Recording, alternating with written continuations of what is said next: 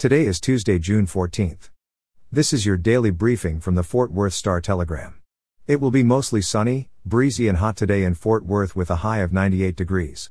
Our top story today, at about 8:45 a.m. Monday, police received calls about a man with a gun and shots fired at the Duncanville Fieldhouse where about 150 children were attending a summer camp. Officers arrived at the fieldhouse 2 minutes later, found a suspect armed with a gun and confronted him, police said. The gunman was shot by the officers and later died at a hospital. No officers, staff, or children were harmed. The children were evacuated from the building. Michael Strickland, whose grandchildren were at the summer camp, told WFAA that he saw news about the shooting on Facebook and rushed to the field house.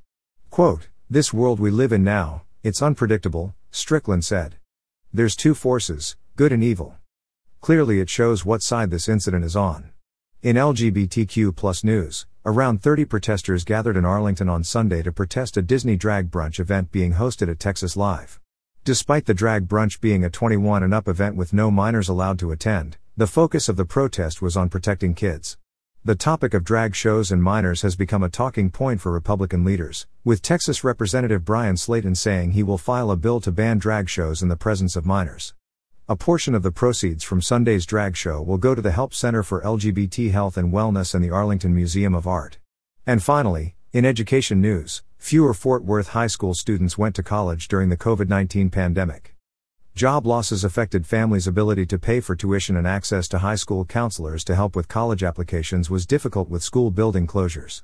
But now, a year after students have returned to in person instruction, that trend seems to be reversing. Fort Worth School District officials said they won't know how many of their recent graduates will go on to enroll in college until the fall semester begins. But by May 20th, an estimated 55 to 59% of the district's graduating seniors had completed the FAFSA, according to an analysis of federal data by the nonprofit National College Attainment Network. The same time last year, that figure was 40 to 44%. This uptick in financial aid application likely indicates that more students plan to attend college. For the latest in Fort Worth and Tarrant County news, visit star-telegram.com.